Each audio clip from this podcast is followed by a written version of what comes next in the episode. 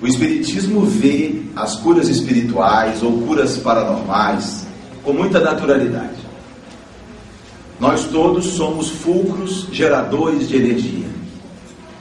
Quando nós somos capazes de projetar essa energia em direção a outra pessoa e tonificá-la com um sentimento de compaixão, de bondade, de desejo sincero da sua melhoria, nós estamos efetuando um processo de cura paranormal. Quando a mãe sopra o dedinho do bebê que se queimou no fogão, ela está fazendo terapia espiritual. Quando o pai põe-se a massagear a barriguinha da filhinha que tem cólicas, está fazendo terapia paranormal. Aquelas saudosas, saudosas rezadeiras ou benzedeiras do passado, hoje infelizmente muito raras, que com a sua reza simplória emitiam correntes de vibração positiva para as pessoas, eram médiuns de cura. Allan Kardec teve a oportunidade de examinar esse processo em vários momentos de sua obra. E ele cunhou a expressão médium de cura para designar aqueles médiuns capazes de aliviar as doenças ou curá-las através do toque ou da imposição das mãos. Ele próprio foi curado de uma doença muito grave dos olhos, já desenganado pela medicina oficial, através de passes magnéticos recebidos de uma sensitiva francesa. Portanto, a gente tem que ver esse processo sem misticismo, sem superstição, como uma coisa simples, natural, comum, que vem acompanhando o homem desde os seus primórdios. O que a doutrina espírita fez foi estudar esse processo e tentar apresentar, normatizá-lo de uma forma saudável, de uma forma sadia, evitando excessos e evitando abusos. Portanto, todos nós podemos nos utilizar desses recursos espirituais que a doutrina espírita nos oferece. No entanto, é importante nós termos em mente um ponto que eu acho capital nessa reflexão. Nós temos que entender que a terapia espiritual, ela faz parte das terapias alternativas, as quais nos é lícito procurar na solução dos nossos problemas. No entanto, não corresponde à terapia clássica acadêmica que a ciência oficial vem nos apresentando. E nós, na condição de espíritos encarnados, na atual fase evolutiva em que nos encontramos, nós não podemos dispensar, em hipótese alguma, o concurso da ciência acadêmica, que representa, na verdade, o esforço de mais de quatro séculos de espíritos de alta evolução dedicados à ciência. Nós temos que entender que os avanços da medicina em particular e da ciência em geral são patrocinados pelo Cristo. Quando algo se verifica de novo na ciência médica, a determinação para que isso se materializasse no planeta vem da esfera do Cristo. Quando Jesus percebe que a humanidade merece esse ou aquele salto evolutivo na área tecnológica, ele envia à Terra, através da reencarnação, missionários que se dedicam a esse mistério. E nós vamos tendo então saltos evolutivos tão notáveis que hoje configuram uma medicina de ponta que nós possuímos. Nós podemos lançar mão de todas as terapias alternativas, incluindo a terapia espírita, mas jamais podemos nos descuidarmos daquilo que Jesus nos oferece através da ciência oficial. Mesmo porque, se esse recurso existe e nós não lançamos mão dele, nós estamos assumindo uma responsabilidade própria perante aquilo que nós temos de mais extraordinário, que é o nosso corpo. Um médico amigo espírita contou-me o seguinte fato. Era um cidadão que estava emagrecendo e apresentando fortes dores abdominais. Ele então foi fazer uma endoscopia com esse colega, médico espírita, endoscopista. E ele detectou no exame um câncer na fase inicial, numa região do estômago. E indicou a cirurgia, que naquela fase seria curativa. No entanto, esse cidadão, também espírita e sua família, decidiu não operar e ouvir aconselhamento de um médium de cura que à época fazia muito sucesso no Brasil. E esse médium, então, incorporado, disse a ele: não opere. Eu trato de você, mas não opere. Se operar, a coisa vai complicar e aí eu não garanto nada. Vamos fazer o tratamento só espiritual. E eles, então, deixaram de lado a cirurgia, começaram a submeter aquele tratamento. Ele até teve uma pequena melhora, mas meses depois voltou a piorar.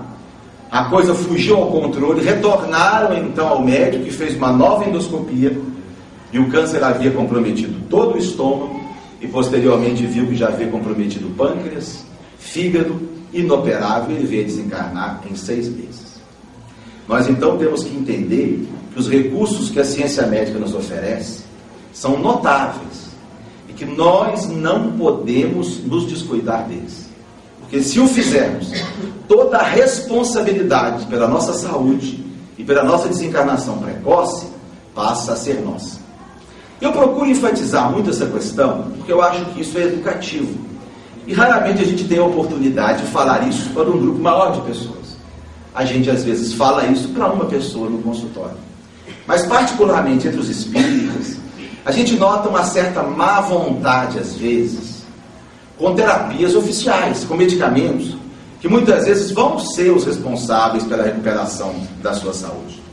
Muitos dizem assim: não, eu gosto da medicina natural, porque a medicina natural, ela, ela, ela tem menos risco, o que é um engano. A medicina natural tem tantos riscos como qualquer outra. Os venenos são naturais. O veneno do escorpião é natural. A toxina botulínica, uma gota mata o indivíduo em doze horas. É natural. Está na natureza. Existem cogumelos muito venenosos. E é bom lembrarmos que quando um medicamento é lançado, esse medicamento foi estudado durante, no mínimo, dez anos. E ainda dá problema. E ainda dá problema. Imagine os recursos que não foram testados. Aqueles recursos ditos naturais, que ninguém examinou, que ninguém estudou. Então a gente tem que ter um senso crítico com relação a isso. Eu às vezes fico assim impressionado. Outro dia um paciente meu, eu encontrei com ele cheio de urticária no corpo, umas equimoses no braço que dava medo. Eu disse: mas o que é que houve? Você sumiu do consultório? Eu falei: ah, eu estava com muito medo dos seus remédios. Eu falei: é? E o que é que você fez no lugar dos meus remédios? Não, eu estou fazendo um tratamento com picado de abelha. Você assim: puxa, você tem medo dos meus remédios, mas não tem medo de picada de abelha. Eu tremo de medo de picada de abelha.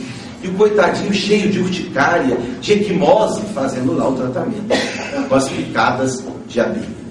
Então a terapia espiritual é algo notável que nós devemos lançar mão, sempre sobre a assistência da terapia médica.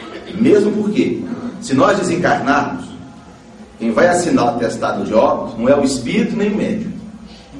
É o médium. E sem atestado de óbito, não enterra.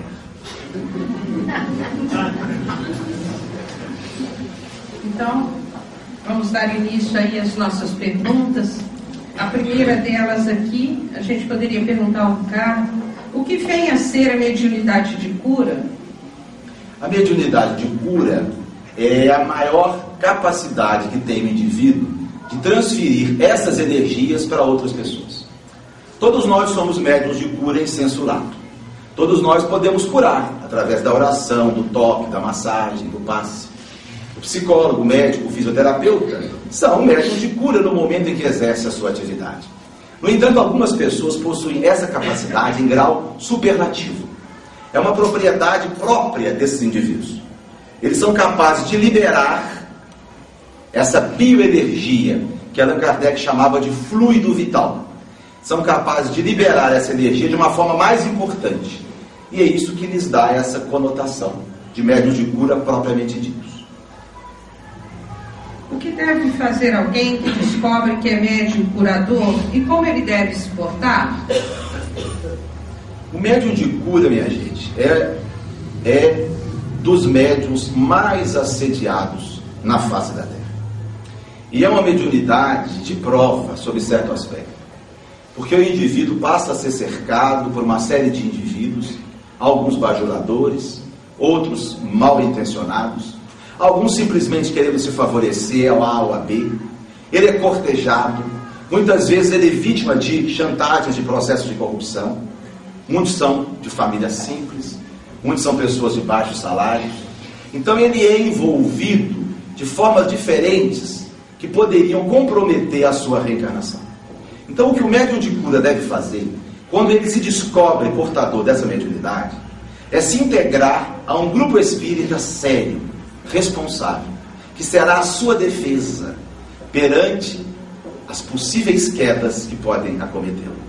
No centro espírita, ele vai primeiro estudar a mediunidade, ele vai entender o processo, ele vai receber estímulos na sua educação espiritual, e ele terá todo um mecanismo de proteção no campo da disciplina. Porque o médium de cura, ele é um cidadão. Ele tem esposa, tem esposo, tem filhos, ele trabalha. E ele vai oferecer os seus recursos naqueles dias e naqueles locais atrasados. Se ele não se submete a um centro espírita e às disciplinas de um centro espírita, ele corre o risco de transformar a sua vida em um verdadeiro pandemônio. E ele passa a atender as pessoas na hora que as pessoas quiserem, em qualquer local. E isso vai comprometer seriamente a sua vida pessoal e a sua vida profissional. Porque ninguém vai viver da mediunidade de cura. O trabalho de cura é um algo além. É um acessório importante, mas é um acessório na sua programação espiritual. Ele não é só médium de cura, ele é pai, ele é mãe, ele é esposa, ele é esposa, ele é trabalhador, ele é cidadão. Então o centro espírita vai dar a ele a disciplina. Mas o senhor fulano de tal, quando atende? Ele atende às segundas e sextas, de oito às dez. Não, mas eu estou passando muito mal hoje. Eu preciso dele hoje. Hoje, ele não atende. Mas é falta de caridade. Porque a gente é assim, né? Para os outros é falta de caridade. Lá para a gente não é, né?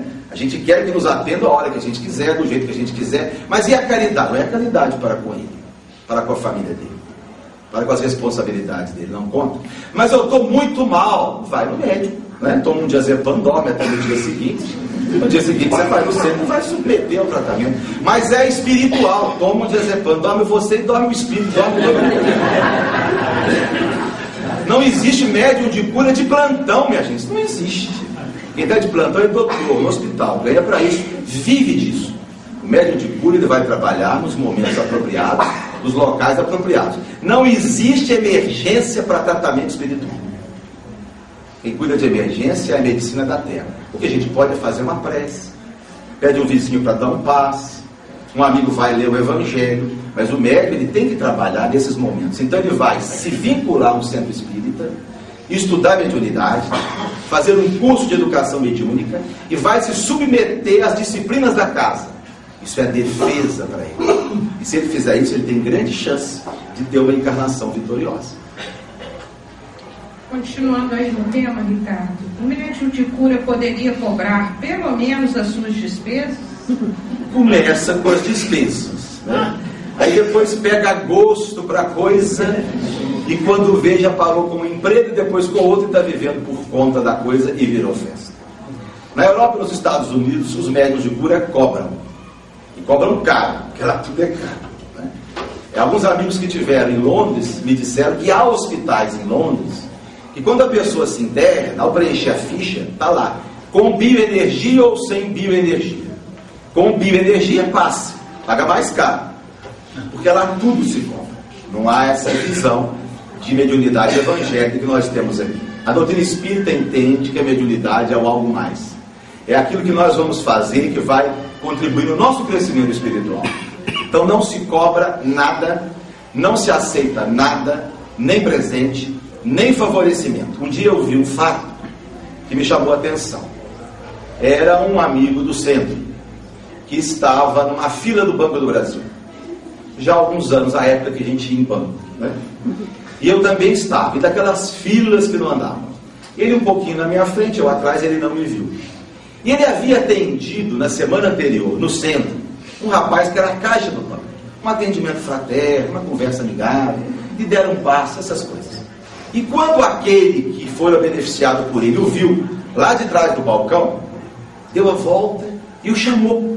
para que ele fosse do lado e ele ia resolver o problema dele, para que ele pudesse ir embora mais cedo. Eu percebi então que esse companheiro simplesmente agradeceu, disse, não, eu vou esperar a minha vez, e aguardou o seu momento. Uma atitude de um verdadeiro médium espírita, consciente de sua responsabilidade. Não se cobra nada, não se aceita nada. Eu tenho um amigo, expositor espírita, que ele leva isso tão ao pé da letra, que quando ele vai fazer palestra em cidades aí fora, eles convidam para um cafezinho e ele nega. Ele não aceita nem cafezinho. Eu falei, mas isso é falta de consideração com os contrários, né? Porque tem centros que a gente vai no interior, que eles fazem bolo, biscoito, enche a mesa, né? A gente não come, desconsideração. Ele não come e não toma café. Não aceita nada. É lógico que fica a mensagem, fica a ideia. Então o trabalho espiritual deve ser absolutamente gratuito. Há curas promovidas por trabalho espiritual? Sem dúvida. Muito mais do que nós podemos imaginar.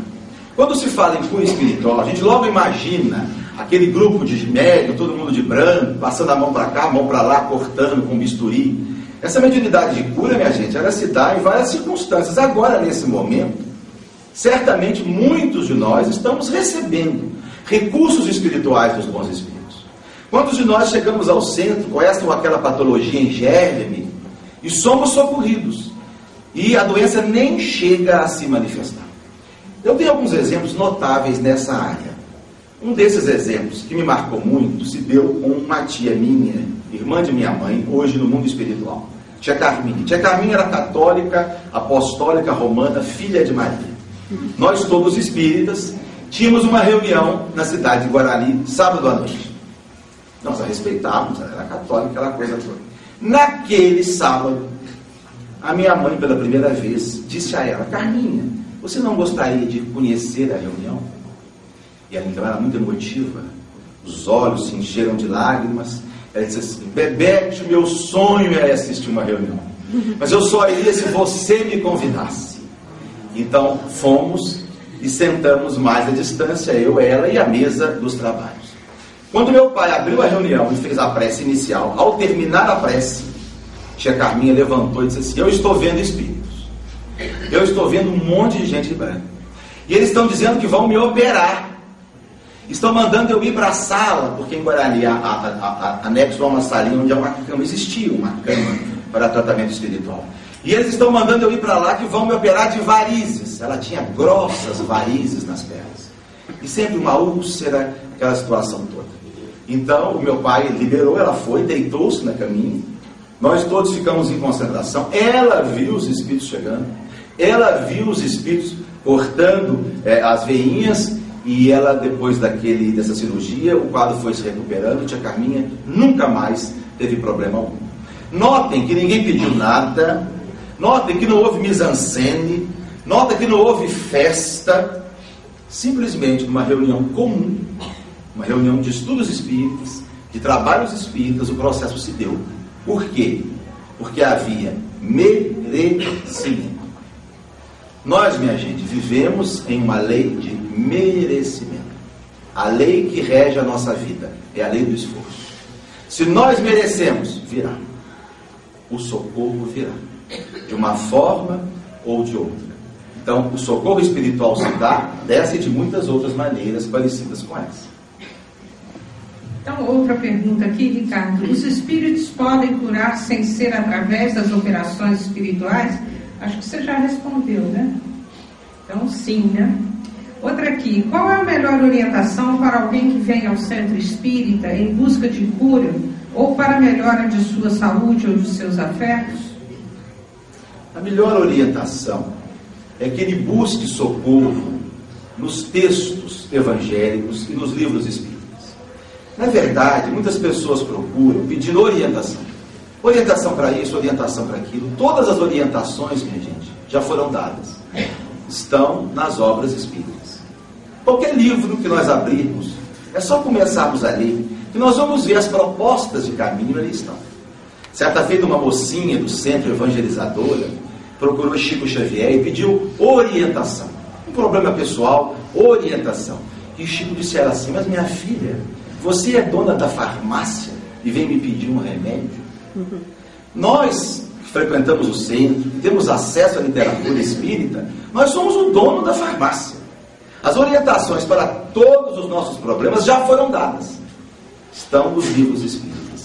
Então, o que a gente deve falar às pessoas é que estudem, peguem boas obras, leiam, se armem de recursos intelectuais. E, paulatinamente, com o tempo, as coisas vão se clareando e a solução para os nossos problemas vão surgindo naturalmente. Sem que nenhum espírito nos diga o que devemos ou não devemos fazer. Porque, infelizmente, ainda se vê isso.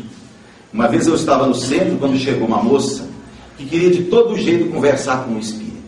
Ela estava agitada, e o pessoal na recepção falando, na época da casa espírita. Aí pediram que eu fosse conversar com ela. Eu falei, vou, vamos lá. Eu sentei e disse, mas o que, que você quer? Eu quero conversar com o espírito. Já está conversando aqui, eu sou o espírito. Não, mas eu quero um espírito, um espírito. Mas eu também sou um espírito encarnado. Não, mas eu queria orientação. Olha, tudo que o espírito pode falar, eu também posso. Porque nós estudamos nos mesmos livros. Nós somos alunos, somos alunos do mesmo mestre que é Jesus. Então, não precisa ser espírito. Qualquer encarnado resolve.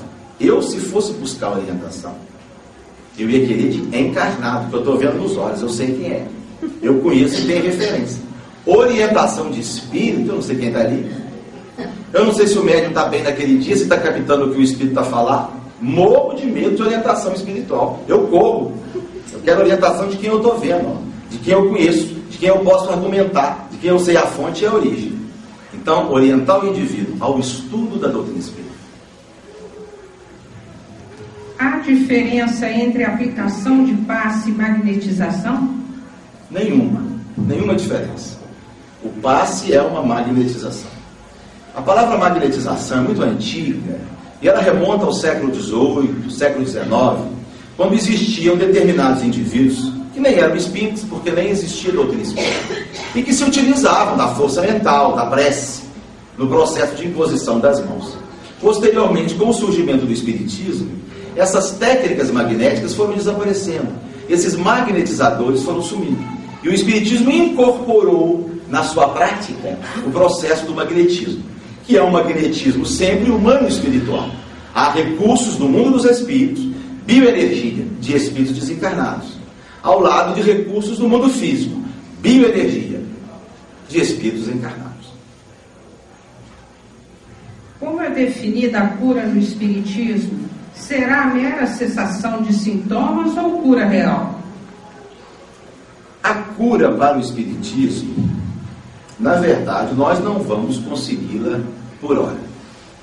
Porque a gente entende a cura como a libertação definitiva de um mal. Na fase evolutiva em que nós estamos, tudo que nós conseguimos é no campo da melhoria, do alívio, da recuperação parcial. Cura definitiva nós só vamos encontrá-la quando nós nos libertarmos das imperfeições. Porque são as imperfeições morais que acalentam as enfermidades, sejam físicas ou psíquicas. Conta-se que sempre que José Arigó, médium do saudoso e notável Fritz, se encontrava com Chico, Arigó dizia assim, Chico, vá a Congonhas, que eu te curo. doutor Fritz me disse que te cura da angina, te cura do glaucoma, te cura da catarata, vai lá que ele te cura. Chico nunca foi. Aí um dia alguém perguntou assim, Chico, você não vai por quê? Você acha que ele não te cura coisa nenhuma? E Chico disse, eu tenho certeza que se eu for, ele me cura. Bom, mas se você tem certeza que você for, ele te cura, por que é que você não vai? E Chico diz assim, porque essa ruindade eu conheço. Me tiram essa ruindade, eu não sei a que virá depois. Então eu prefiro uma doença conhecida do que uma doença desconhecida. Chico sabia que, na verdade, aquele processo físico era decorrente ainda de imperfeições morais. Simplesmente retirar dele aquela doença não ia resolver o cerne do problema, que era a imperfeição moral. E aquilo voltaria de uma outra forma, se não agora, no futuro. Ele então preferia conviver com aquela doença que ele já conhecia as suas limitações, do que simplesmente anulá-las e abrir campo para que outras pudessem surgir. Há males que vêm para o bem, algumas enfermidades não podem ser assim consideradas? Sem dúvida. André Luiz, quando estuda a causa dos sofrimentos humanos, no livro Ação e Reação, ele diz que existe um tipo de dor chamada dor auxílio. A dor auxílio, segundo André Luiz, ela não está vinculada ao karma. Ela não tem nenhum vínculo com erros cometidos por nós, excessos ou faltas. A dor auxílio é uma enfermidade ou um problema extra causado pelos espíritos para evitar um mal maior. Seria um acréscimo de misericórdia da bondade divina, verificando que nós estamos indo para o mau caminho, que nós estamos indo por uma situação de queda moral. Eles podem gerar uma situação, uma enfermidade, uma queda, um problema qualquer, para evitar um problema mais sério. No livro No Mundo Maior, ele cita o caso de um cidadão alcoólatra que caminhava para uma situação de desencarnação. Mas a família tinha muito merecimento, a mãe, os filhos, a esposa, e orando, e sofrendo, e pedindo, ele bebendo, bebendo, bebendo, e os espíritos, em consideração à família, que tinha muito mérito, e para evitar que viesse a acontecer uma desencarnação prematura, promoveram que um coágulo que ele possuía instalado numa, na artéria carótida se deslocasse até determinada artéria cerebral, de tal forma que ele teve um derrame cerebral, um A V C súbito, em que metade do corpo lhe foi paralisado. Em decorrência disso, foi acamado, hospitalizado, não pôde beber, e a recuperação muito lenta fez com que ele se afastasse dos alcoólicos, e isso permitiu que a sua encarnação fosse prorrogada um pouco mais, e ele tivesse chance de vir no futuro a lutar contra aquele vício de consequências tão daninhas. Então essas enfermidades podem surgir. É o mal que vem para dentro, sempre no campo do merecimento. O que podemos entender por mediunidade experimental com relação às curas? Eu não conheço essa expressão, mediunidade experimental. Eu acredito que seja um período de treinamento, de exercício da mediunidade, ainda num processo de cursos de desenvolvimento, é, como o nosso Coen ou coisa semelhante. E, porque toda mediunidade, ela necessita de uma fase de adaptação. A gente sabe, por exemplo, que Chico, durante dois anos, recebeu mensagens que depois foram jogadas fora. Divaldo conta que durante quase cinco anos, ele recebeu uma série de mensagens e ia guardando num velho baú na expectativa de que um dia viesse publicá-las. Quando certa feita, Joana lhe disse: bom, agora estamos preparados para começar o trabalho. Ele disse: mas e, e aquelas mensagens que eu recebi? Jogue fora, porque aquilo não vale nada. Aquilo lá foi treinamento. Então, mesmo médium de cura, há uma fase inicial, que é uma fase de experiência, de treinamento, do desabrochar da mediunidade. Eu acredito que talvez seja isso que a pergunta está se referindo. O médium pode prejudicar o trabalho dos espíritos? Na maioria das vezes. Na maioria das vezes. Porque, na verdade, uma comunicação mediúnica ela é cinquenta por cento espírito, cinquenta por cento médium. O que chega numa mensagem psicográfica pelo Chico era cinquenta por cento do espírito, cinquenta por cento do Chico. Num trabalho de cura, cinquenta por cento do espírito, cinquenta por cento do médium. Se o médium não está bem, o seu cinquenta por cento não vai com muitos recursos, vai depauperar, vai prejudicar. Então os esforços que o, faz, o médium faz para ser uma pessoa melhor, mais saudável, vão contribuir para os resultados. Principalmente, considerar o seguinte: o médium é alguém que é capaz de doar energia de uma forma mais importante. Se essa energia é uma energia comprometida, a possibilidade dessa energia prejudicar é muito maior do que um indivíduo que não possui essa faculdade. Vou contar um fato que se deu com um magnetizador do século dezenove, de nome Lafontaine. Ele era magnetizador profissional. Curas notáveis. Certa feita ele havia encerrado o seu trabalho e foi jantar. E enquanto jantava, tomou um cálice de vinho. Havia terminado o jantar quando chega um casal, era uma emergência. uma senhora numa crise histérica, muito mal, e o marido pediu que ele a atendesse com caráter emergencial, porque era uma urgência. E ele, ele comentou, olha, mas eu já jantei, essa coisa. Não, mas pelo amor de Deus, ela está muito mal. E ele então resolveu submeter a passes magnéticos. Eram sessões demoradas, mais ou menos quarenta minutos. Havia uma série de técnicas. E o curioso é que quando ele começou o processo de magnetização, a senhora adormeceu e não acordava de jeito nenhum. Foi transferida para um nosocômio e um facultativo, ao examiná-la, fez um diagnóstico: intoxicação alcoólica em algodão.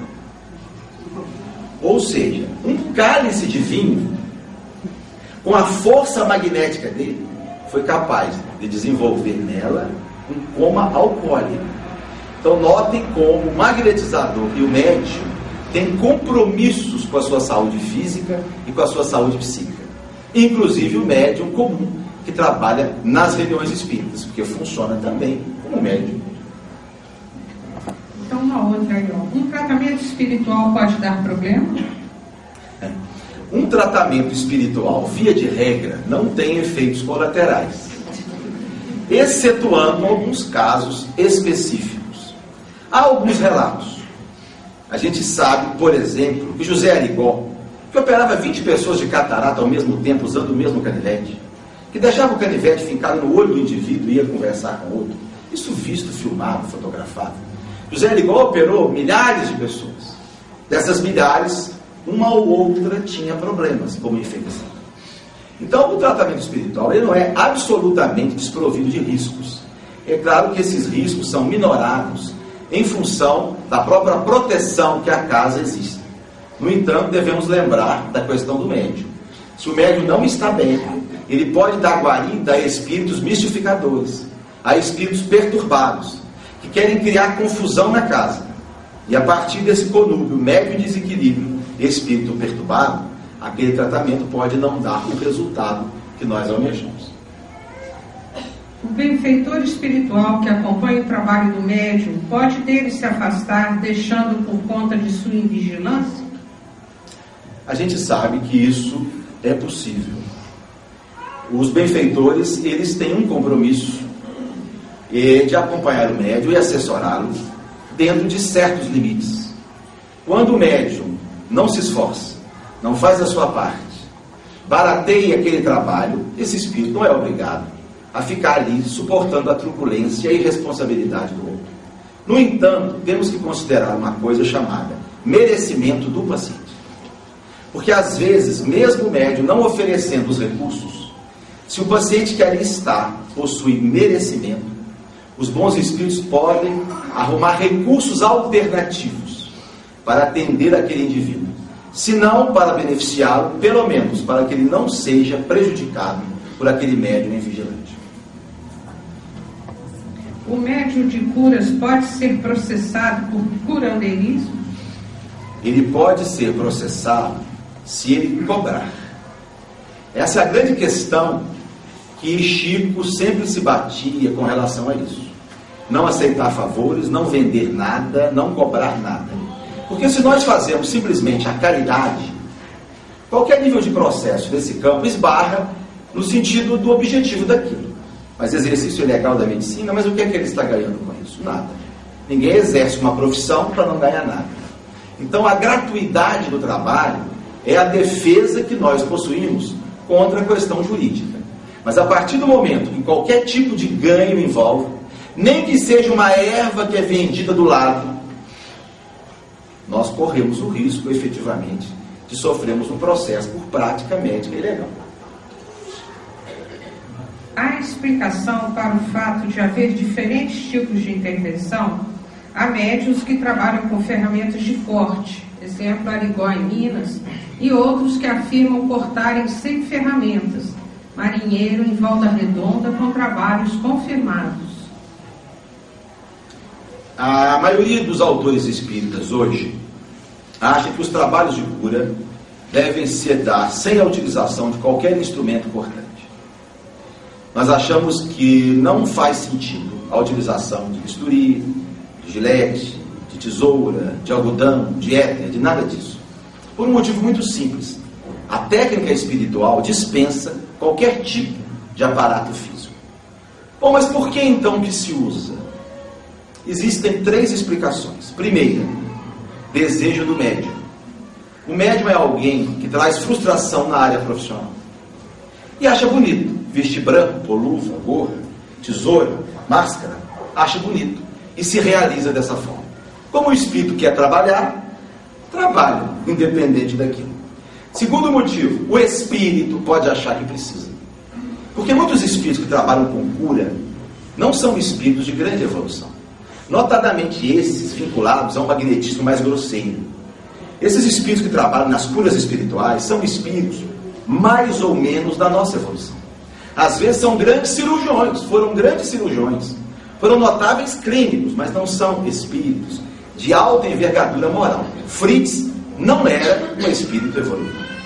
Fritz era um espírito grosseiro, mal educado, notável como médium, cirurgião brilhante, mas como espírito, parcos de recursos morais.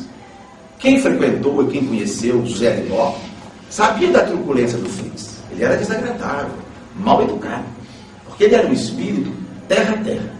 Divaldo conta numa palestra, olhem só, que certa feita é, um cidadão que morava em Belo Horizonte foi sofrer uma cirurgia com o doutor Fritz, incorporado em José Arigó. Ele tinha um câncer disseminado, gravíssimo, mas não sabia. E durante o tratamento, o espírito percebeu que a coisa era muito grave e disse a ele: olha, meu filho, nós vamos fazer aqui uma cirurgia, você não precisa voltar, não. Fica tranquilo, porque a melhora vai vir com o tempo. Mas sabia que ele ia morrer em poucos meses. Mas o cidadão começou a insistir: não, doutor Freitas, mas eu queria que você me falasse a verdade. Eu sou budista. Eu acredito em reencarnação. Você pode me dizer, diga a verdade. E o espírito: não, meu filho, isso é bobagem. Você vai para casa, confia em Deus. E ele insistindo: mas doutor, eu queria saber mesmo, porque eu tenho, porque eu tenho família, eu preciso cuidar da minha vida. Diz que o espírito perdeu a paciência.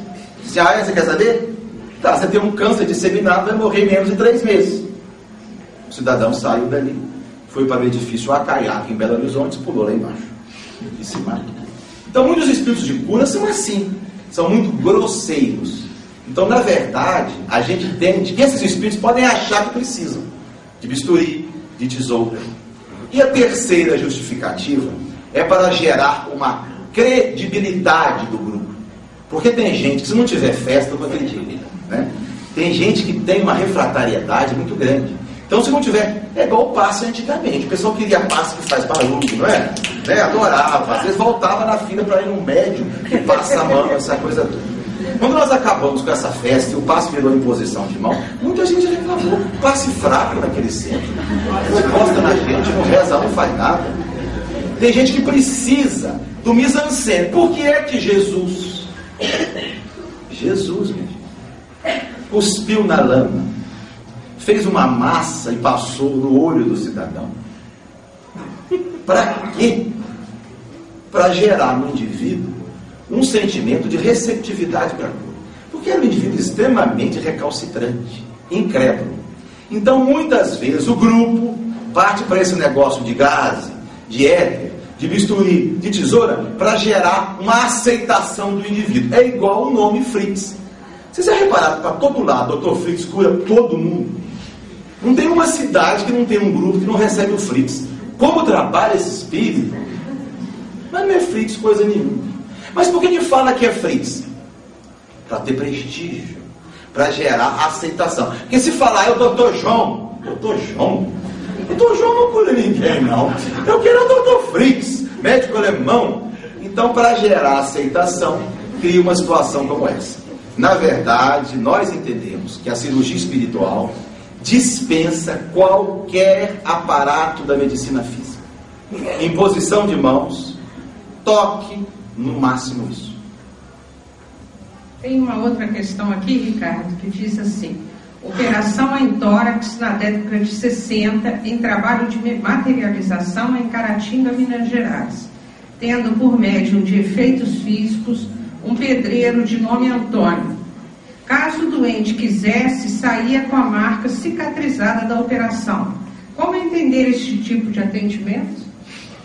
como um processo de materialização espiritual. Nesses casos, a gente tem a mediunidade chamada de efeitos físicos, em que o espírito retira o ectoplasma do médium e, através desse ectoplasma, ele consegue efetivamente cortar, provocar a hemostasia do sangue, suturar e retirar, inclusive, órgãos. Essa história de, de corte, eu vivenciei uma experiência dessa, depois de muita insistência da minha família. Eu tive uma hérnia de disco, não melhorava com nada. Aí minha mãe marcou, combinou com todo mundo, me pôs dentro de um carro, meu cunhado na direção, e fomos nós para fazer um tratamento espiritual. Foi notável, porque pela primeira vez eu vi um trabalho, e um trabalho real, porque o médium não usava absolutamente nada nas mãos. E eu cheguei mais cedo e acompanhei. Ele fez uma série de trabalhos, depois eu conversei com as pessoas, muitos me disseram que haviam se curado de cólicas renais, uma série de coisas. Fenômeno autêntico. Aí chegou a minha vez, eu sentei. Ele se aproximou e disse assim: o doutor quer a cirurgia com dor ou sem dor? Eu disse assim: de preferência sem dor. Ele disse assim: não, o doutor é muito incrédulo, vai ser com dor. Eu falei: tudo bem, já estou aqui. E ele passou a mão na minha coluna, meus amigos, mas doeu pra chuva. Não tinha nada na mão. Fez um corte de cima e embaixo, e os sinais do ponto, e sujou minha camisa de sangue. Quando eu cheguei em Juiz de Fora, era uma, um evento do I D, um bingo que nós fizemos. E eu fui direto para lá. E foi uma festa, porque todo mundo queria ver o corte que o espírito tinha feito nas minhas costas. Ele não usou nada, recurso nenhum. O que é isso? São aparelhos fluídicos, recursos fluídicos que muitos deles usam. Por isso nós achamos que nós não precisamos usar esse tipo de instrumento, já que eles têm técnicas muito superiores às nossas. Bom, Ricardo, eu acho que a gente podia parar agora e deixar algumas perguntas que possam ainda vir aqui. Alguém tem alguma pergunta que não foi ainda feita, que gostaria de, de perguntar ao Ricardo? Eu gostaria. Dá licença? Mas não. Eu fui operado na coluna, lá em Babacena, por esse doutor Fritz, por um médico, moreno, trabalhava lá. Uma sessão. Eu fui daqui lá, não podendo andar. Eu trabalhava, trabalho de pedreiro, eu trabalhava, né? Não podia baixar. Mas só penso que a pessoa não tiver fé, não é curada. Não é verdade? Então, ele não usou ferramenta. Exatamente. Eu hoje tenho oitenta e dois anos, só estou com as bases no joelho só. Né? Mas não posso abaixar. Opa. Eu não podia fazer isso. Então, a fé com Jesus te cura, né? Ele passou, como o senhor diz, um dedo aqui, cai embaixo de mim. Eu escondo ele igual a formiga mordendo. Tirei toda a roupa, né? Porque ele era camisola e fez isso. E doeu mesmo. Me deu um regime de trinta dias aqui. Na rua José Arigó, setenta e seis. Fiquei deitado lá nos trinta dias. E sarei. Mas por quê? Porque eu tive fé. Senão não é curado. Esse é. Seu cirurgião deve ser da escola do meu, né? Escola da dor. Né? Eu eu a fé é importante. Ah. Se o indivíduo, Allan Kardec fala isso, a fé funciona como uma bomba de sucção. É, tá. Se o indivíduo não acreditar, não insistam não, gente, porque vai ocupar lugar de ouro. A fé favorece de forma importante a recuperação. Kardec diz isso. E Jesus dizia isso. Tua fé te curou. Tua fé te curou. Não é? Exatamente. Graças a Deus. Mais alguém? Mais alguém? Bem, doutor, eu queria falar o seguinte. Agradecer pela ilustração, que foi tão grande que eu acho que atingiu todos aqui. Agora, eu gostei, eu captei uma frase que o senhor usou aí, quando o senhor falou na Inglaterra, na prática da mediunidade, é bioenergia. O médico perguntou assim: quer tratar com, com bioenergia ou sem energia? Sem energia, fez? É. Aí eu, eu, o senhor explicou: bioenergia quer dizer fluido vital. Eu não sabia. Isso mesmo. Energia Muito de vida. Obrigado. Bio é vida, né? Bioenergia, o senhor falou. Bioenergia significa fluido vital. Isso. Quer dizer, fluido vital é, aumentar a sua energia de acordo com o seu merecimento, ou o seu carro, coisa parecida. Exatamente, isso mesmo. Muito obrigado, doutor. Eu agradeço, viu? Ricardo, eu vou fazer uma pergunta minha. Não uma pergunta, mas um relato. Eu tinha por volta de quatorze anos, meu pai foi levar meu irmão a, a Caratinga para tentar olhar um problema de queda de cabelo. E chegando lá, ele foi atendido, acho que eram onze horas da noite, mais ou menos, e o médium disse para ele: o cabelo ele não vai ter nessa encarnação, não, mas nós estamos precisando resolver um problema no coração. Meu pai quase caiu para trás, apesar de ser espírita, né, ver o filho ali de quinze, dezesseis anos, e não foi maior o susto da minha mãe. Quando meu irmão chega em casa, com o esparadrapo do pescoço até lá embaixo, né? Repouso absoluto por dez dias, e ele tinha sido operado do coração, né? Está vivo até hoje, né? Nunca mais teve nada do coração. E quando a mamãe retirou o esparadrapo por ordem deles lá, realmente tinha pontos e o corte, né? Tinha acontecido até embaixo, né? Então, são coisas mesmo que a gente tem que que ver, né? Acho que por merecimento, né, Ricardo? Mais alguma pergunta, gente? Doutor Ricardo, deixa eu falar, eu, tô, né, eu tô, descobri que eu estou com cálculo na visita. Aí eu fui fazer a cirurgia convencional. Chegou lá o médico, anestesiou, tudo certinho. A hora que eu voltei da anestesia, não tinha sido feita a cirurgia. Aí eu fiquei espantada, né? Aí estou fazendo tratamento magnético. Aí fui fazer ultrassom, fiz um tempo, fui fazer ultrassom. Aí elas continuam. Então eu não vou ter merecimento de... é falta de fé? O que que é? Você fez cirurgia espiritual? Tô, agora estou fazendo. E fez a cirurgia médica? Não, ele não conseguiu fazer. Não conseguiu retirar os cálculos? Não, ele, não, ele só anestesiou e não conseguiu. Ele, a hora que eu voltei da anestesia, ele falou comigo: não conseguimos fazer a cirurgia. Entendi. Perda da visita é problema do médico. Ele tem que arrumar uma solução. Não vamos culpar os espíritos por isso, porque é difícil materializar uma pedra. Precisa de bioenergia para chuchu, né? Materializar uma pedra de visita é trabalho de louco, não é? Porque o recurso dos espíritos, eles têm limitações. Jesus foi um só, né?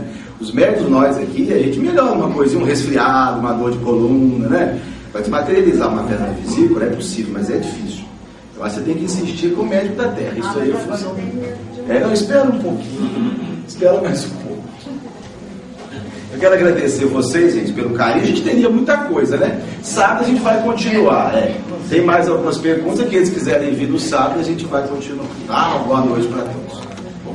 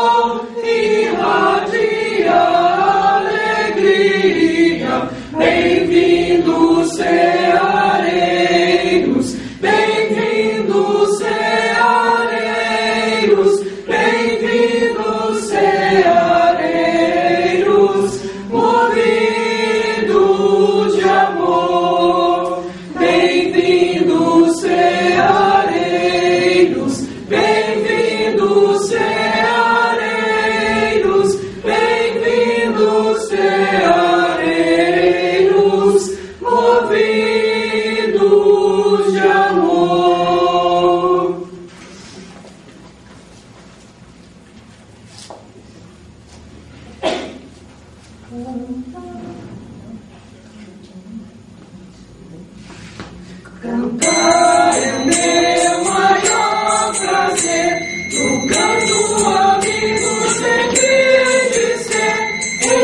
eu viver, será meu prazer.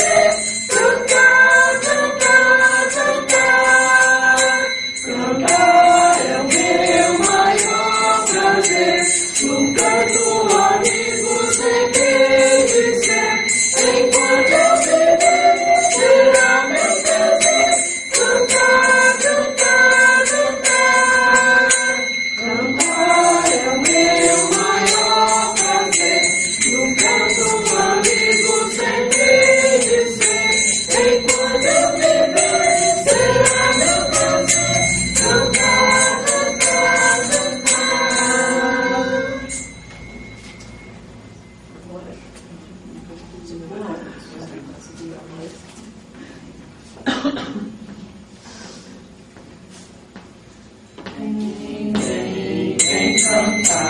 Que a tristeza vai passar.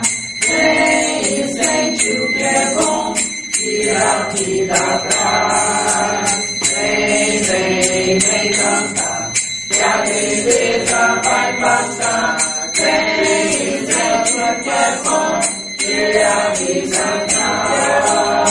Vem, vem, vem cantar. Que a tristeza vai passar. Vem e a vida traz, que a vida traz.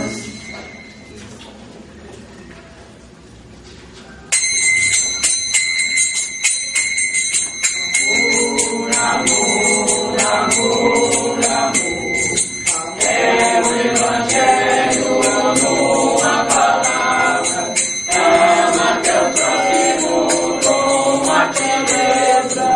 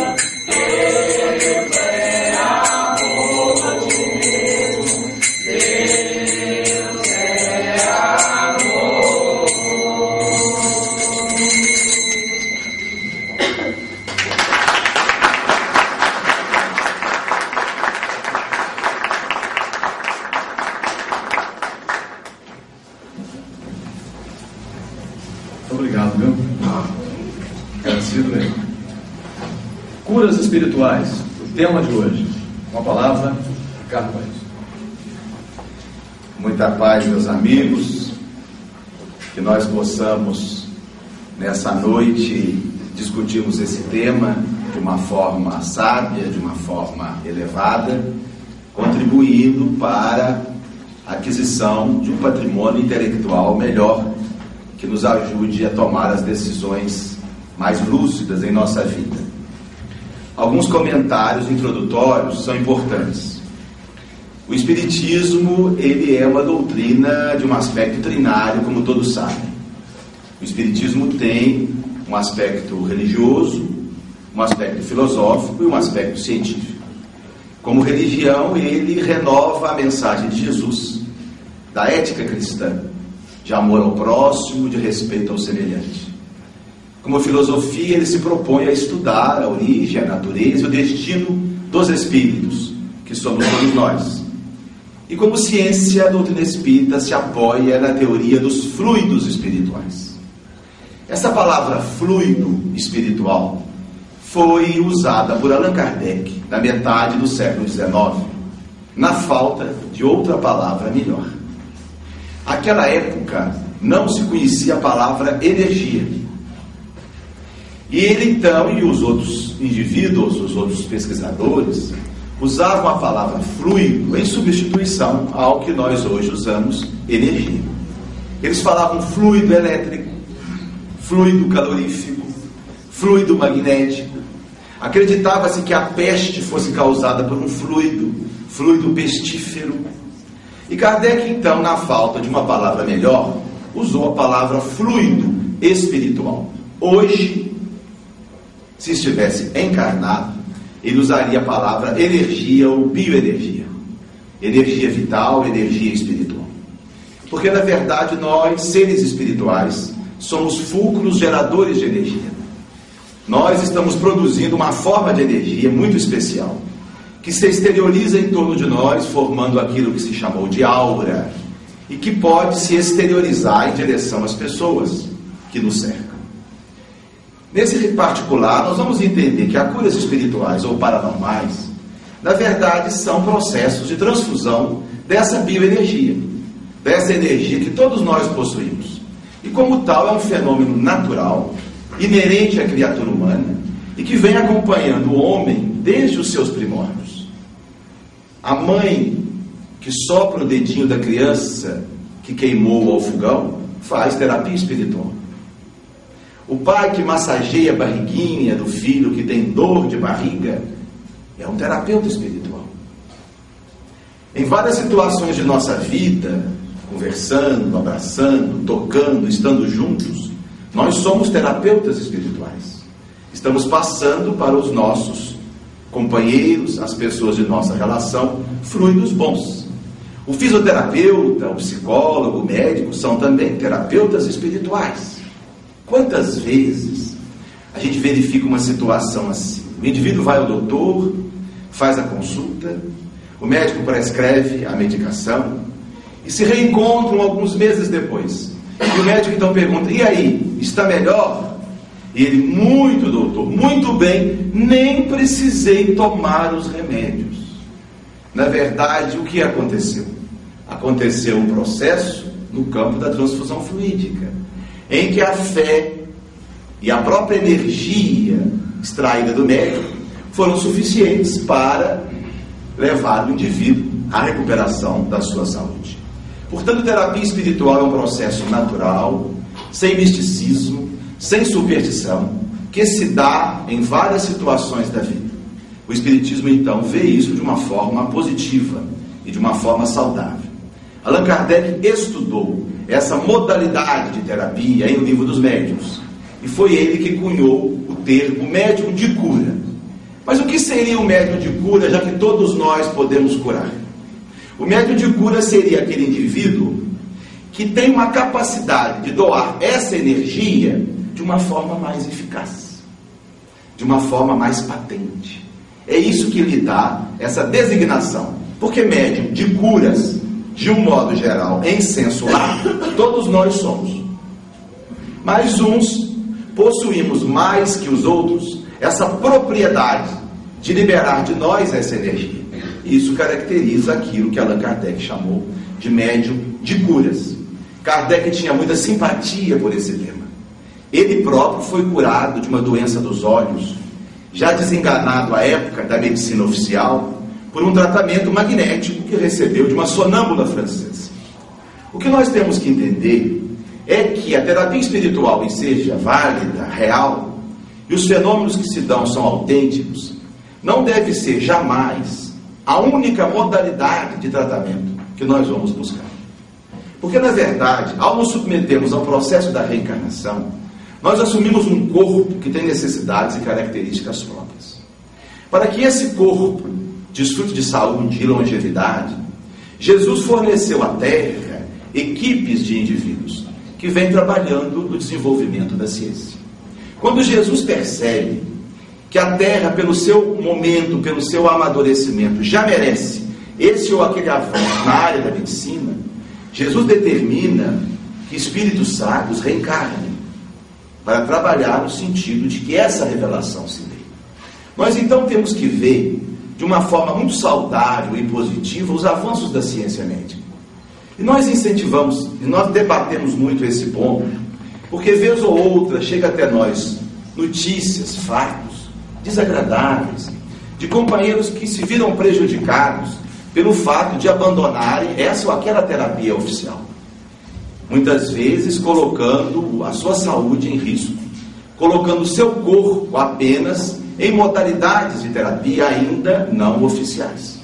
Quando nós então buscarmos o tratamento espírita, e devemos e podemos fazê-lo, Nós deveremos estar sempre, simultaneamente, com o apoio da ciência oficial, nos submetendo àquilo que representa o esforço de mais de quatro séculos de missionários do Cristo. Nós espíritas não podemos fazer uma dicotomia entre ciência e religião, como se a ciência estivesse para lá e nós, os religiosos, para cá. Isso não existe. Jesus patrocina as duas correntes de pensamento. Os pesquisadores na área da ciência são missionários do Cristo. Não nos utilizarmos desses recursos é perdermos oportunidades que o próprio Cristo nos oferece de alcançarmos a saúde e a longevidade na Terra.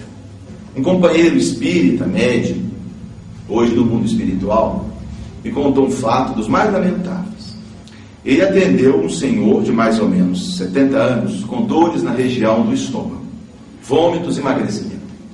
Ele era endoscopista e fez então a endoscopia do paciente e descobriu uma pequena lesão, uma úlcera maligna, numa região do estômago, e indicou a cirurgia. A gastrectomia, naquele momento, seria curativa. O cidadão, então, decidiu, junto com a família, não operar e ouvir uma opinião espiritual. E, à época, se dirigiu a um grande médium de cura que fazia um sucesso no Brasil. E esse médium, então, incorporado, disse: é um câncer mesmo, eu vou operar. Mas você escolhe a minha cirurgia ou a do médico, porque se mexerem eu não posso agir. E ele então confiou naquela situação, começou o tratamento espiritual, não fez a cirurgia designada, foram passados os meses, e a coisa foi se complicando, se complicando, e quando viu que a, a, a coisa estava ficando perdida, voltou ao médico, fez uma nova endoscopia, e a lesão havia crescido, comprometida todo o estômago. Os exames mostraram que havia atingido o fígado, intestino, e ele veio a desencarnar poucos meses depois, porque o quadro era irreversível e inoperável. Então, olhem, meus amigos, o cuidado que nós temos que ter com essa questão de terapia espiritual. Devemos, sim, lançar mão dela, mas sempre sob o aval da medicina da Terra. Porque essa medicina representa o esforço do Cristo, e nós temos compromissos, em primeiro lugar, com o nosso corpo. Fica, então, essa alerta à guisa de introdução. Bom, uma primeira pergunta. Uma primeira pergunta. O que, que um indivíduo deve fazer para merecer uma cura espiritual? Qualquer pessoa pode ser agraciada com essa atenção espiritual? Nós estamos mergulhados em uma lei de crédito e débito. Nós, seres espirituais, recebemos da vida aquilo que damos à vida.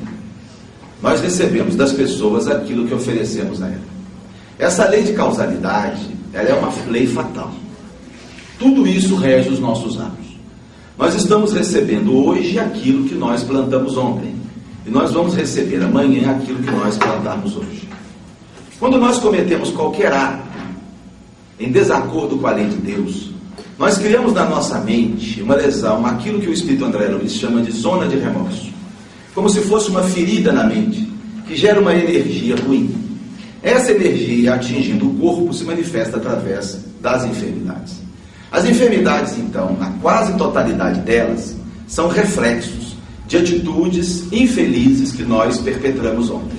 O ontem pode ser reencarnações anteriores, ou mesmo nessa encarnação. A única forma que nós encontramos de crescer, de evoluir, de limpar essa cicatriz da nossa mente, é agindo de forma diferente daquela que nós agimos ontem. Para mim, é a questão mais bonita de um livro dos Espíritos, quando Kardec perguntou isso.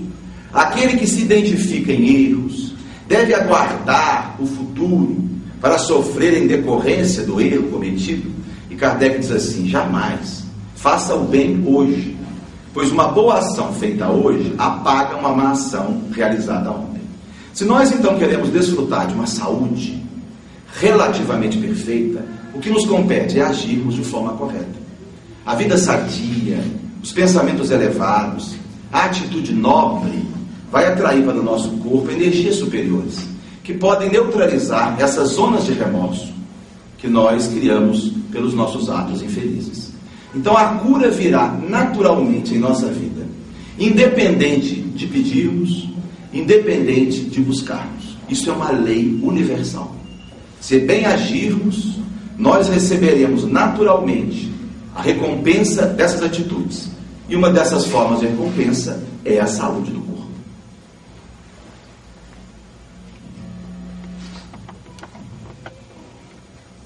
Digamos assim, é, em sua essência, a doença é sempre, seria sempre resultado de conflito entre a mente e a alma, e só poderá ser erradicada por nossos próprios esforços mentais com, com o apoio espiritual.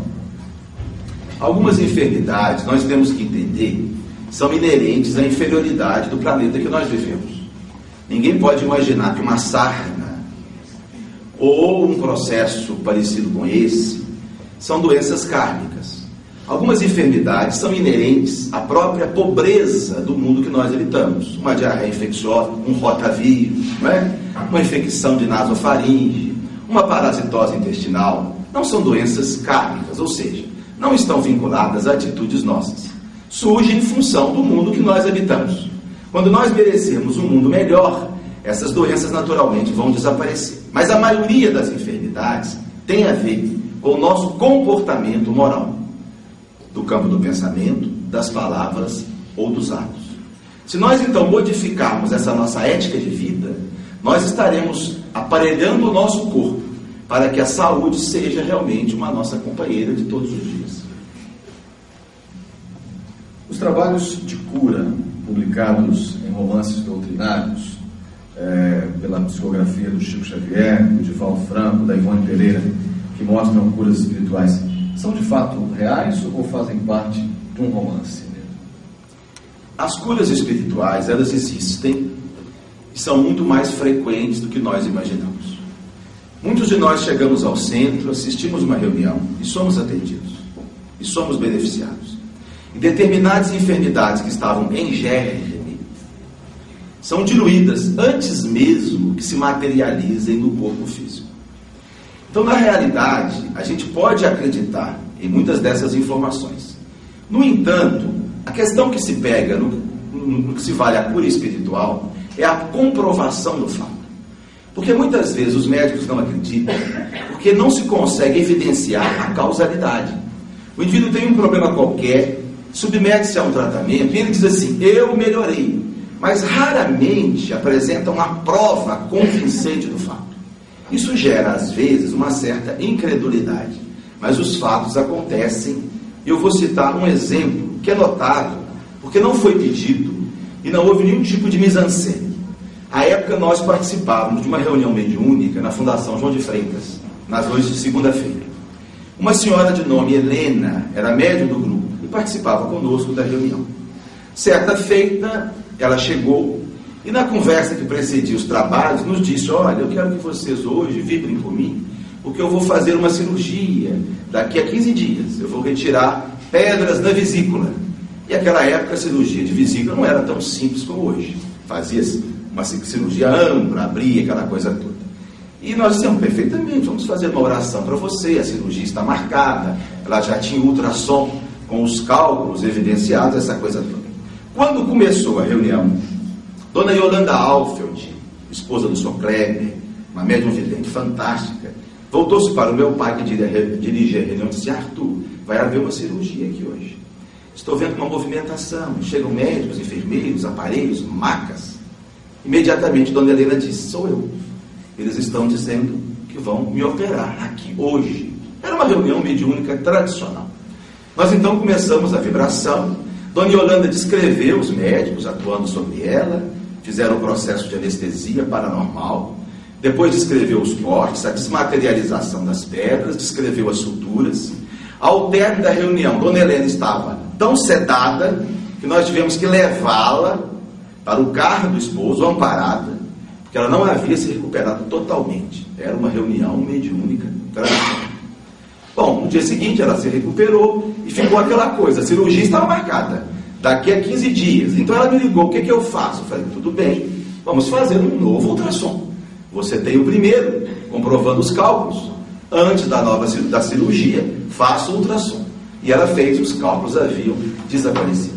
Então fatos assim são reais. O que a gente não tem muitas vezes é a comprovação deles. Mas nós podemos acreditar que existem sempre baseados no merecimento. A lei que nos rege, minha gente, é a lei do esforço. Então, Ricardo, por que pessoas boas, às vezes, não conseguem curas espirituais? Primeiro, podem não ser tão boas assim, como imagina. Na verdade, pessoas boas na Terra é uma exceção. A Terra é um planeta de prova e expiação. As almas boas são muito raras e têm deficiências morais. Se a questão fosse bondade apenas, Chico não teria sido esse indivíduo que tomava vinte comprimidos por dia e não os deixava de tomar e não deixava de ir ao médico. Eu às vezes vejo companheiros espíritas que tem muito preconceito contra o remédio, o médico, né? É aquela coisa toda, morro de medo de remédio, mas aí acaba fazendo coisa pior. Eu contei quinta-feira uma experiência de um amigo meu que vale a pena conferir. Era meu paciente. Ele tem artrite e abandonou os tratamentos com medo dos remédios. E eu reencontrei ele um dia aí pela rua, vermelho, cheio de urticária, umas equimoses nos braços. Disse assim, fulano, o que que houve? Ah, eu estou fazendo um tratamento diferente aí, porque os seus remédios, os seus remédios são muito fortes. Eu estava com medo dos seus remédios. É, que tratamento é esse? Não, é, é picada de abelha.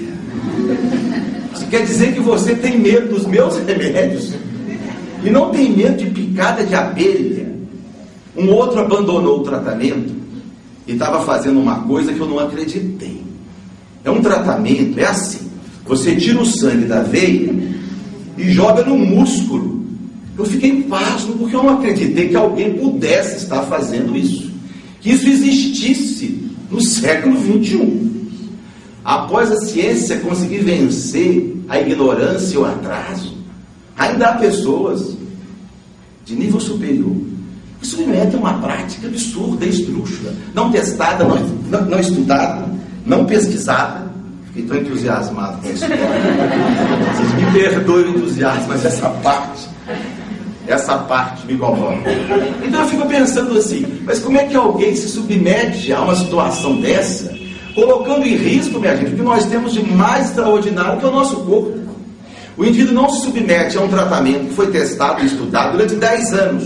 Porque quando um remédio hoje é vendido na farmácia, ele foi testado por no mínimo dez anos. O indivíduo tem medo disso e submete a uma coisa de tirar sangue da veia e pôr no músculo.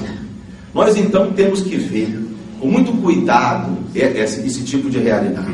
Qual que era a questão mesmo? Por que pessoas boas que não são tão ah, boas assim, porque não, não conseguem coisas espirituais? Bom, mas vamos imaginar que efetivamente elas sejam muito boas, mas têm deficiências morais. E são essas deficiências que mantêm as enfermidades. Chico Xavier sempre foi muito doente. Teve tuberculose, vários infartos, angina, catarata, glaucoma. Chico tinha fraqueza nas pernas. Chico sofreu muito. Certa feita, José Arigó, nos anos sessenta, conversando com o Chico, disse: Chico, o doutor Fritz mandou dizer para você, se você for em Congonhas fazer um tratamento comigo, ele te cura. Chico agradeceu muito e tal, mas tirou o Chico. Aí alguém perguntou assim, mas Chico, você não acredita que se você for lá, ele te cura? Chico disse assim, eu tenho certeza que se eu for lá, ele me cura. Outro então não entendeu, era lá, mas se você tem certeza que se você for lá ele te cura, por que que você não vai? Chico diz assim, porque essa ruindade eu conheço. Esse problema eu já estou acostumado comigo. Me tiram esse, eu sei lá o que vem depois. Porque ele sabia que aquelas enfermidades são pontes para uma imperfeição moral e através delas ele está depurando o seu próprio psiquismo. Então, na verdade, pessoas boas não se curam de determinadas enfermidades porque aquela enfermidade é o que ela necessita para um trabalho interior. Vocês conhecem a história narrada por Amélia Rodrigues, daquele paralítico que foi curado por Jesus, na cidade de Cafarnaum. É aquele paralítico que entrou pelo teto, numa cordinha, ele não andava há mais de vinte anos, e pôs-se diante do Cristo e solicitou a cura. E Jesus então se apiedou dele, magnetizou, E ele saiu dali andando, o Evangelho para aí. Nos conta Amélia Rodrigues, através de Edivaldo, que naquela mesma noite, esse cidadão foi visto se embriagando em uma taverna da cidade. Então a enfermidade, muitas vezes, é o mal menor. A enfermidade, muitas vezes, é o que nós precisamos para não cairmos em armadilhas morais, que serão muito mais sérias, que poderão comprometer muito mais os outros do que a nós mesmos. Quantos de nós conhecemos exemplos assim? De indivíduos que mudaram a sua vida quando contraíram uma doença grave. Quantos indivíduos abandonaram o cigarro quando surgiu o enfisema? Abandonaram a bebida quando veio aquele início de cirrose? Quantos indivíduos tornaram-se mais calmos, mais tranquilos, quando foram vítimas de uma doença grave, paralisante? Quantos indivíduos começaram a ter uma vida interior profunda e rica, quando foram obrigados a abandonar a vida mundana? Então, enfermidade, minha gente, muitas vezes, não é o problema, é a solução. E os bons espíritos sabem disso, e não permitem que determinadas coisas nos aconteçam. É como a história daquele garotinho, que viu uma, bela, uma, uma belíssima abelha dourada entrando na sala. E a abelha vinha para lá, vinha para cá, uma abelha africana, ultra venenosa, e ele encantado com a abelha, quis pegá-la. Mas quando o inseto percebeu, fugiu pela janela e ele começou a chorar. Uma pessoa que assistisse à cena pensaria assim: está chorando porque não alcançou o seu objetivo. Mas choraria muito mais se alcançasse a abelha, porque ia levar uma ferroada. Nós somos crianças espirituais diante da grandeza de Deus. Nós não entendemos a razão dos problemas graves que se dão em nossa vida. Então, muitas vezes, a cura não vem, porque a cura seria uma situação pior para nós. Essa questão aqui, creio que seja uma questão muito interessante. Ela foi apresentada na quinta-feira, mas eu vou, eu vou repetir, porque nós estamos falando de curas espirituais, é, determinada, talvez, por um momento em que seja específico para aquilo, mas, Ricardo, os espíritos podem curar sem ser através das ditas operações espirituais? Você até mesmo disse, quando a pessoa já chega no centro, já está sendo atendida. A espiritualidade pode atuar sem a necessidade de um local específico, alguma coisa assim? E o fazem com muita frequência. Os trabalhos de passe são trabalhos de cura espiritual. A água energizada, já existem trabalhos mostrando que quando a água é fluidificada, ela sofre modificações na sua estrutura eletroquímica. Isso já foi estudado. E, curiosamente, essas alterações se mantêm por cento e vinte dias. Ou seja, é um prazo de validade de uma água fluida, né? cento e vinte dias. E sem efeitos colaterais. A irradiação à distância. Quando nós nos reunimos para orar para uma pessoa que está enferma, nós criamos uma corrente magnética que vai até essa pessoa e auxilia de uma forma eficaz. Posso contar um caso? Um amigo nosso, de nome Edmilson, participava de um grupo de estudos que tínhamos à época na Casa Espírita. Estudávamos as obras de André Luiz. E o grupo era de dez às onze da noite, porque foi o único horário que nós encontramos. Ele não faltava. Naquela sexta-feira, não chegou. Íamos começar a reunião quando toca o telefone. Era a mãe do Edmilson, pedindo que a gente orasse por ele, porque ele estava hospitalizado. Ele acordara na manhã de sexta com fortes dores abdominais, febre, e havia sido internado no hospital da cidade, da cidade e ninguém sabia o que estava, aquela coisa. Nós, então, ao término da reunião, às onze horas, fizemos uma irradiação. Irradiação é isso. A gente faz uma prece mentalizando uma pessoa. Terminou a reunião, fomos para casa no sábado. Pela manhã, eu fui visitá-lo no hospital. Cheguei, ele estava sentadinho, com as pernas dobradas em cima da cama, reclamando da comida. Doente, quando começa a reclamar da comida, tem que ter alta, porque já está bom, né? Você disse, ah, então você vai ter alta, porque a coisa está boa demais, né? E aí, tomou os remédios. E ele me disse assim, que remédios? Olha, Paulo, os remédios do médico. Que médico? Não precisa dizer que ele estava internado pelo SUS, né? Ele estivera lá mais de doze horas, passaram a noite e doutor coisa nenhuma, nem uma aspirina. Mas ele estava ótimo. Eu disse, mas que melhor é essa? Ele me disse, olha, milagre, porque eu vomitei o dia inteiro, febre, dor de barriga. Por volta de onze, onze e meia, a febre desapareceu, as dores sumiram, eu dormi a noite inteira, estou ótimo, quero ir embora. Então, comprovando a relação de causalidade entre a irradiação que nós fizemos e o Edmilson. Nós, então, podemos curar através da prece, do toque, do passe, da prece, da oração, da irradiação à distância. São algumas modalidades de cura espiritual que são eficazes e que nós podemos lançar a mão delas. Se não me engano, foi na... finalzinho da década de oitenta, início da década de noventa, o doutor Fritz, ele aparecia em vários lugares ao mesmo tempo, com vários médicos, e teve até um rapaz que era muito famoso, depois ele desapareceu, usava muito bisturi, tesoura, outros materiais nas tais cirurgias espirituais. Como o Espiritismo vê o uso dessas, dessas ferramentas? A maioria dos estudiosos da doutrina espírita acha que esse tipo de prática é dispensável. Nós temos uma técnica superior a essa. Os espíritos podem se utilizar de recursos fluídicos que dispensam esse aparato, que na realidade tem mais a ver com um espetáculo. Tesoura, gás, éter. Isso não é necessário para o tratamento espiritual. Pelo contrário, isso pode gerar uma situação que cria problemas para o grupo, inclusive no campo da questão ética, da questão legal, configurando, talvez, a prática ilegal da medicina. Nós achamos, então, que os grupos de cura devem se utilizar apenas dos recursos bioenergéticos.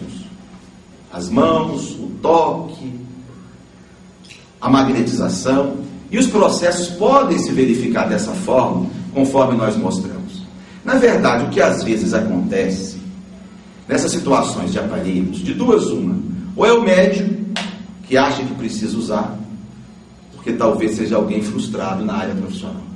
Acha bonito colocar máscara, gorro, tesoura, aquela coisa toda. E o espírito, como quer fazer caridade, se utiliza do médium, mesmo não necessitando dele. Ou então é o espírito que pode achar que precisa. Minha gente, os espíritos que trabalham em operações espirituais não são espíritos superiores. São espíritos de evolução mediana. Mais ou menos o que se dá com a gente. Os espíritos superiores têm outras coisas para fazer. Eles trabalham muito mais nas curas morais. Eles querem que a gente se levante a partir do próprio esforço. Eles entendem que as doenças são coisas de crianças espirituais. Na realidade, então, esses espíritos que trabalham em cura são espíritos muito materializados, terra a terra. Alguns são bons cirurgiões, alguns foram bons clínicos, mas parcos de recursos morais. doutor Fritz foi um médico alemão que ele realizou coisas absurdas durante a guerra. Ele próprio dizia para as pessoas: não confundam a minha técnica operatória com meus valores morais. Ele dizia que ele era um espírito carente de moralidade. E quem conviveu com Arigó e conversou com ele, viu, o doutor Fritz era desagradável, uma pessoa brusca, rude, uma pessoa desejosa de crescer, querendo melhorar, mas ainda muito terra a terra. Então, muitas vezes, esses espíritos, eles criam essa situação, eles acham que precisam de tesoura, de bisturi. E o médium também, como gosta da farra, se submete àquilo. Nós achamos que isso é dispensável. Esse tipo de aparato não contribui para nada e presta um desserviço à doutrina espírita. Prece, toque, magnetização, isso é suficiente. Baseado nisso, você acabou de falar sobre os espíritos superiores estariam preocupados com outras coisas, como a cura moral da pessoa.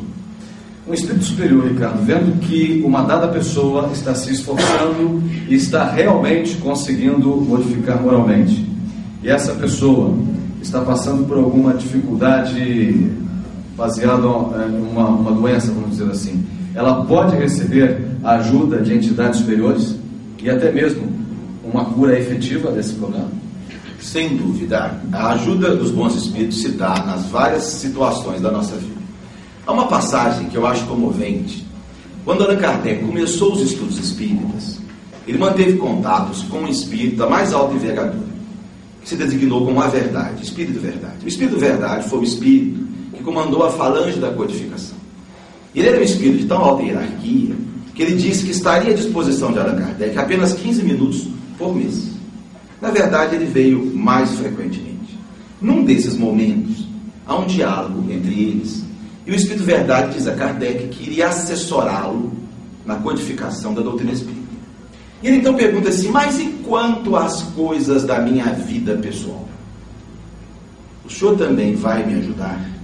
A resposta é antológica. Ele disse assim, não te ajudar a viver seria não te amar. Então, na verdade, os espíritos que nos amam nos ajudam a viver, muito mais do que nós imaginamos. Quantos problemas eles retiram de nossa vida?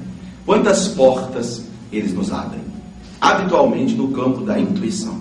Quantas vezes nós vamos fazendo isso ou aquilo sem nos apercebermos disso? Quantas vezes, ao buscarmos determinada coisa para os outros, indiretamente encontramos uma solução para nós? Esse socorro se dá de uma forma sutil, de uma forma subliminar. Eles vão atuando, nos ajudando, mas, sobretudo, esperando de nossa parte a resposta e atitude positiva. Porque, na verdade, tudo funciona num campo da sintonia. Para que eles nos inspirem com relação ao que fazemos, nós precisamos estar numa atitude receptiva. Se nós mantemos uma vida na intransigência, no preconceito, na agressividade, na pressa, na intolerância, na impaciência, na inquietação íntima, dificilmente esses espíritos conseguem atuar sobre nós. E nós próximos somos prejudicados. Não porque o socorro não vai se dar, porque nós não conseguimos permitir que o socorro chegue até nós. Então fica a mensagem que é profundamente consoladora. Levemos para os nossos lares. Não te ajudar a viver seria não te amar. É o que os espíritos nos dizem. Eu vou elaborar aqui mais uma pergunta e logo após essa resposta eu passo a palavra para quem ainda tiver alguma questão, tá?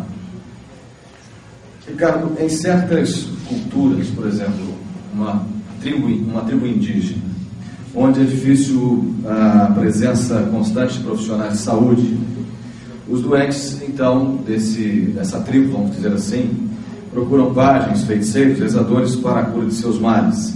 Nesses casos, os bons espíritos também estarão presentes, suprindo a necessidade de atendimento? Sem dúvida. Espíritos de evolução equivalentes àquelas tribos indígenas. O que a gente sabe é o seguinte, os espíritos primitivos, quando desencarnam, eles continuam vinculados à taba. Então, os espíritos dos índios, habitualmente, ficam vivendo ali, aguardando a oportunidade de reencarnar por lá mesmo. Então, eles próprios vão auxiliar aqueles que ficarem. Então, os pajés desencarnados serão os espíritos guias dos pajés encarnados, e assim sucessivamente. Em situações excepcionais, muito graves, são acionados espíritos mais elevados, que vêm de outras esferas e podem atuar de uma forma ou de outra numa situação especial. Mas habitualmente o socorro se dá juntamente daqueles espíritos vinculados a ele, tal qual com a nossa situação. Os espíritos que nos ajudam, via de regra, são espíritos familiares.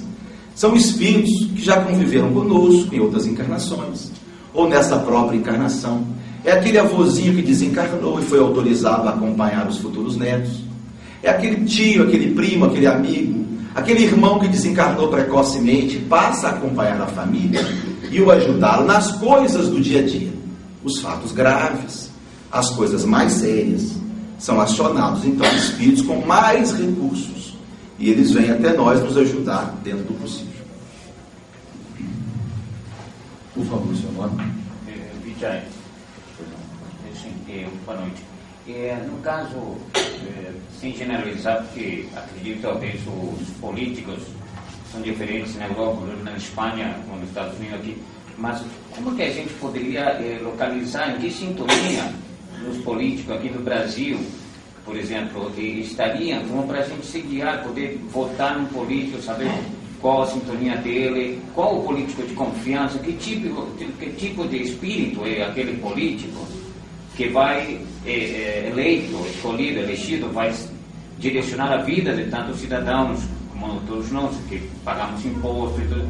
É, é naquela é, ansiedade, naquela dúvida, perante essa, essa realidade da, da corrupção assim, é, política, né? Para identificar qual seria o espírito, aquela pessoa, segundo os sintomas, que poderia ter nossa confiança, o nosso voto. de todos. E como podemos identificar isso? Eu acredito que a gente precisa estudar a sua vida pregressa. Eu acho que um momento como esse, que é um momento de responsabilidade nossa, a gente precisa gastar algum tempinho para estudar a vida das pessoas que estão se oferecendo como os nossos candidatos.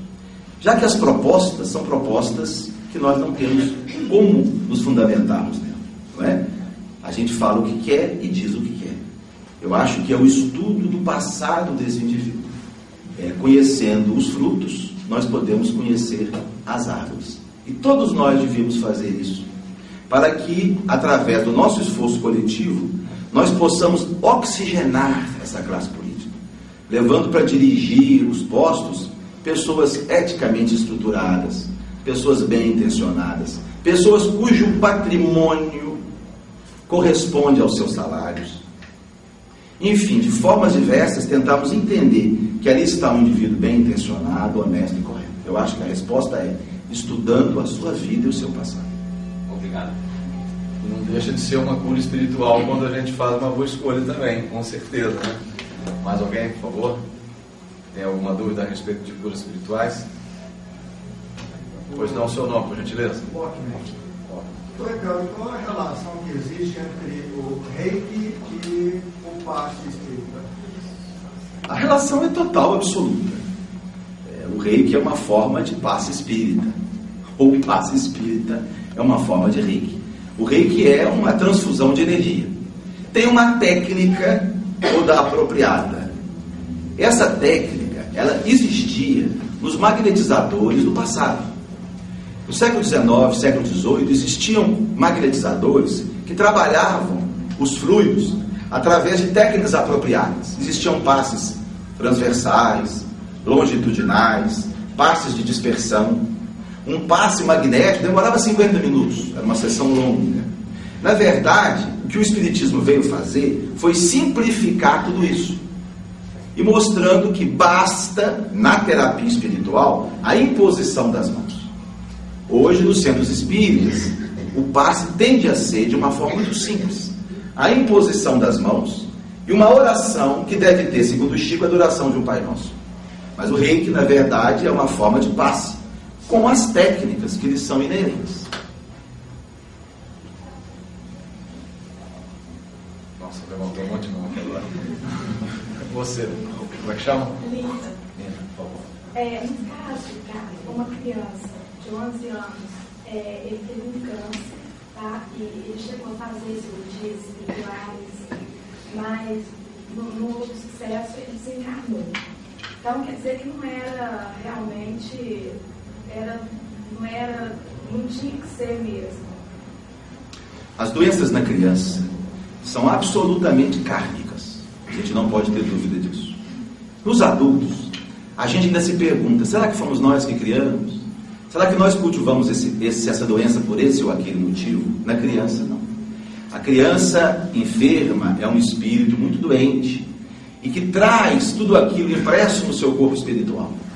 A enfermidade grave na criança, que leva à desencarnação, via de regra, está ligada a crimes graves na última encarnação.